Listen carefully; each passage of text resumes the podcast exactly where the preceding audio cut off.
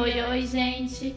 Estamos aqui mais uma vez em mais um episódio e talvez o mais importante do nosso encontro, onde vamos apresentar a vocês tratamentos e dicas de como controlar a asma.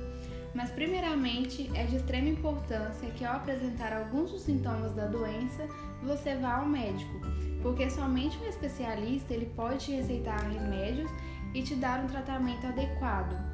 Nosso objetivo aqui é apenas trazer informações. Vamos lá! O primeiro passo para tratar da asma é o autoconhecimento.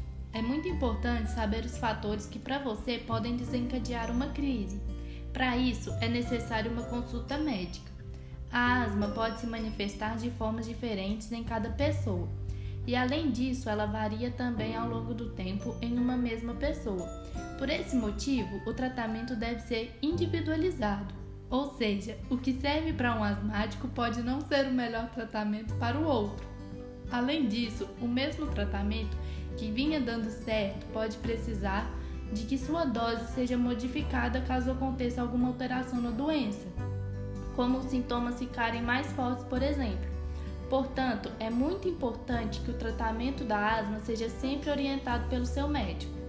Atualmente, a asma pode ser tratada com duas estratégias diferentes: o tratamento de manutenção e o tratamento de crise. No tratamento de manutenção, o objetivo é manter os sintomas controlados, evitando que eles se agravem. E para isso, a pessoa asmática ela toma uma medicação chamada controladora, geralmente são anti-inflamatórios, que serve para prevenir o aparecimento de sintomas e evitar as crises de asma. Além disso, também é importante evitar situações cotidianas que possam causar essas crises, como ter contato com substâncias que vão gerar a alergia.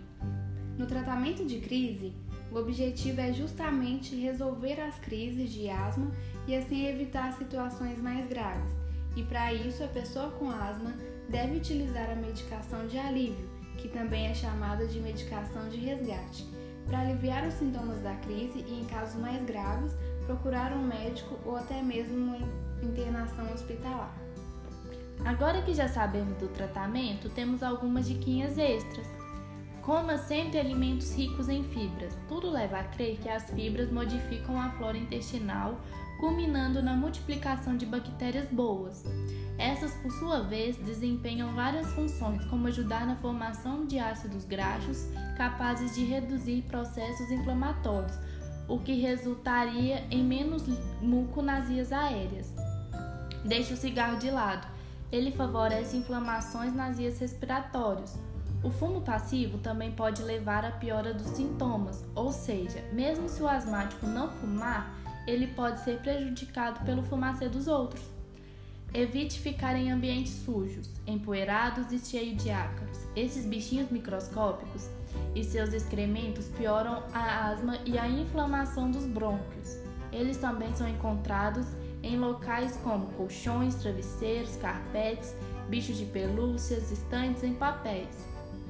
Dica: o ideal é tirar, é tirar a poeira dos móveis com um pano úmido, diminuindo a chance da poeira se espalhar pelo ar.